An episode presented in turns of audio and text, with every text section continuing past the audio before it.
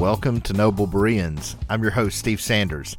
In today's episode, having an interesting word study that has caught my eye this week. Let's begin by reading Exodus chapter 3, verse 12 from the NASB. And he said, Certainly I will be with you, and this shall be the sign to you that it is I who have sent you.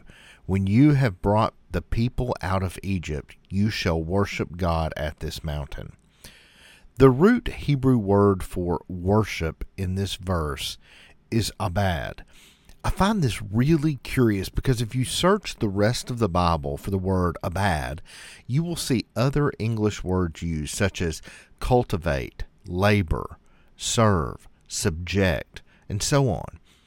The actual definition of this word, according to the Hebrew and Aramaic lexicon of the Old Testament, otherwise known as halot, is to serve honor, to do, to work, to subjugate, to put into slavery, to enslave, or to worship. The basic meaning of the word is to till the ground. This has me thinking a lot about worship and what Paul says in the New Testament.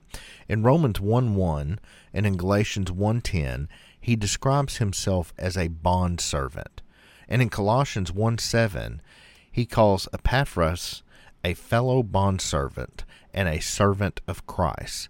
It makes me wonder if our perception of worship might be a bit off, that worship is more about serving than singing. Now, just to be clear, I don't think there's anything wrong with singing to worship God, and I don't propose we stop that at all. I just wonder if a more powerful form of worship is in the form of serving. What do you think? Share your thoughts in the comments on our blog or our Facebook page, and let's dig into this together. As always, if you like what you hear, share this with your friends and family.